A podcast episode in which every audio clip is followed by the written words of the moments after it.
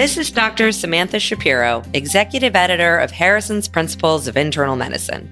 Harrison's Podclass is brought to you by McGraw Hill's Access Medicine, the online medical resource that delivers the latest trusted content from the best minds in medicine.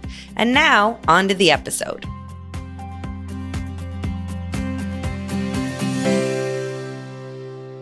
Hi, everyone. Welcome back to Harrison's Podclass. We're your co hosts. I'm Dr. Kathy Handy. And I'm Dr. Charlie Wiener, and we're joining you from the Johns Hopkins School of Medicine. Welcome to episode 114 A 64 year old with a swollen tender knee. Kathy, today's patient is a 64 year old man with a history of hypertension, hyperlipidemia, type 2 diabetes, and mild renal impairment. He presents today with a swollen red, tender left knee. He reports that he went to bed feeling well and he woke up at 4 o'clock in the morning with his knee starting to hurt, and it has progressed with pain throughout the morning. He denies any recent trauma, night sweats, or other systemic symptoms and says the only change in his lifestyle is with the improving weather he's been taking a daily 5 to 7,000 step walk with his wife. His medications include lisinopril, hydrochlorothiazide, atorvastatin, and metformin. His vitals are only notable for a low-grade fever and resting tachycardia. His left knee is clearly swollen with an effusion, it's red, and it's very tender to palpation. In fact, any movement causes excruciating pain. The rest of his joints appear totally normal. All right, let's stop here and then discuss some initial thoughts. So, this man has an acute onset of monoarticular arthritis and has risk factors really for gout and pseudo gout. I'd also include an infectious arthritis just on my differential of monoarticular arthritis, especially given the degree of inflammation, but he has no apparent risk factors for bacteremia. Why do you say he has risk factors for gout and pseudogout? Well, gout is a disease of hyperuricemia with urate crystals precipitating in the joint fluid. It typically occurs in late middle age to elderly men. Women are afflicted less frequently and are almost always postmenopausal. Diabetes, hypertension, and renal insufficiency are all risk factors. And I'd also add that urate rich meals, alcohol consumption, or volume depletion can provoke a flare. And maybe his recent walks in warm weather may be a factor in contributing to some of the volume depletion. So you mentioned gout, but what about pseudo gout? Remember, pseudogout is also a joint crystalline disease, but instead of urate crystals, these patients have calcium pyrophosphate crystals. Pseudogout typically occurs in older patients above 70, often with a history of um, pre existing joint disease such as osteoarthritis or trauma or even gout.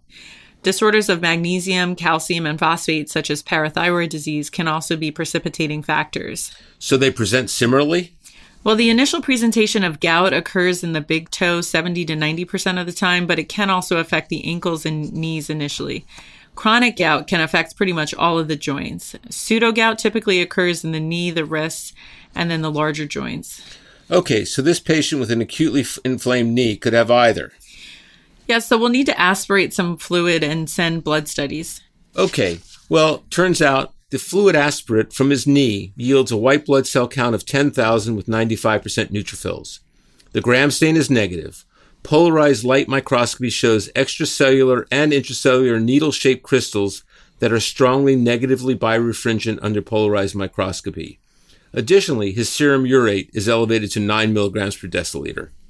So the fluid that you described is diagnostic of, of gout. So that's the diagnosis here. I do want to note that while this patient's serum urate is elevated, serum urate levels can be normal or low at the time of an acute flare. And that's because inflammatory cytokines such as IL 6 can have uricosuric properties and can lower the level by about 2 milligrams per deciliter. So if you suspect acute gout, and don't let a normal serum urate level dissuade you from that diagnosis. Now, what would this fluid have shown if this were pseudo gout? The crystals would be rectangular or rhomboid shaped and be weakly positive or non birefringent under polarized microscopy. Okay, well, let's finally get to the question. The question asks For this patient, all of the following are reasonable initial therapies except for A. Allopurinol, B. Colchicine, C. Naproxen, D. Prednisone, and E. Rest and ice.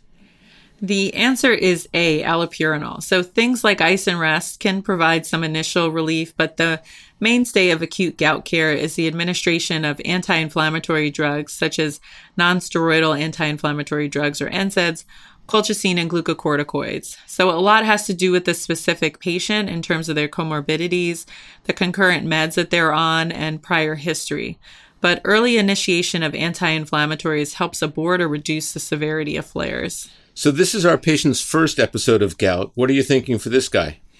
NSAIDs in full anti inflammatory doses, such as naproxen, are used most often in individuals without any complicating comorbidities. This man has only mild renal insufficiency, so I'd make sure he's well hydrated and give him about naproxen 500 milligrams twice a day. Or you could also consider colchicine, which is particularly effective if used early in a gout flare. You do have to be careful with colchicine in patients with renal failure, liver failure, or if they're on CYP3A4 inhibitors, such as clarithromycin or tacrolimus. The question also mentioned uh, corticosteroids. What about prednisone or another corticosteroid? Prednisone 30 to 50 milligrams a day initially and then tapered are effective even in polyarticular gout. For a single joint or a few involved joints, intra-articular glucocorticoid injection is also effective and well tolerated. Okay, so tell me why allopurinol should not be indicated in this patient. It's not indicated during the acute attack because rapid lowering of serum urate may provoke or exacerbate an acute attack.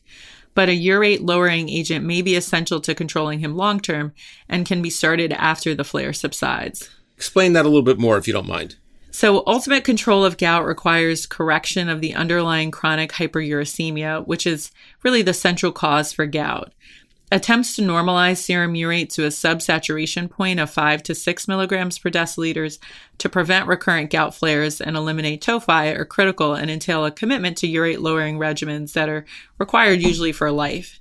So, urate lowering drug therapy should be considered when, which is in most patients, the hyperuricemia cannot be corrected by risk factor interventions some of that would include control of body weight, a healthy diet, limitation of alcohol use, and then decreased consumption of fructose rich foods and beverages, and then avoidance of thiazide and loop diuretics.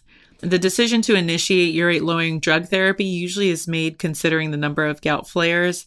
Urate lowering may be cost effective with more than two attacks yearly, and the severity and duration of flares, the quality of life, or the patient's willingness to commit to lifelong therapy. Urate lowering therapy should be initiated in any patient who already has subcutaneous tophi or, or chronic gouty arthritis or known uric acid stones. So in this man, it sounds like a discussion and whether he needs his diuretics, which I suspect he does given his comorbidities. We've already mentioned that allopurinol is one uric low- lowering agent. Are there any other agents that are available? Yeah, allopurinol is a xanthine oxidase inhibitor in his first line therapy, and it should be administered chronically to achieve a goal serum urate of uh, less than 5 to 6 milligrams per deciliter. Starting at a low dose and titrating up reduces the risk of severe cutaneous adverse reactions, such as Stevens Johnson syndrome and toxic epidermal necrolysis.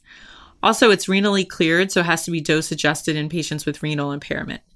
Febuxostat is a newer xanthine oxidase inhibitor that is predominantly metabolized in the liver and should not require dose adjustment in moderate to severe chronic kidney disease. Great.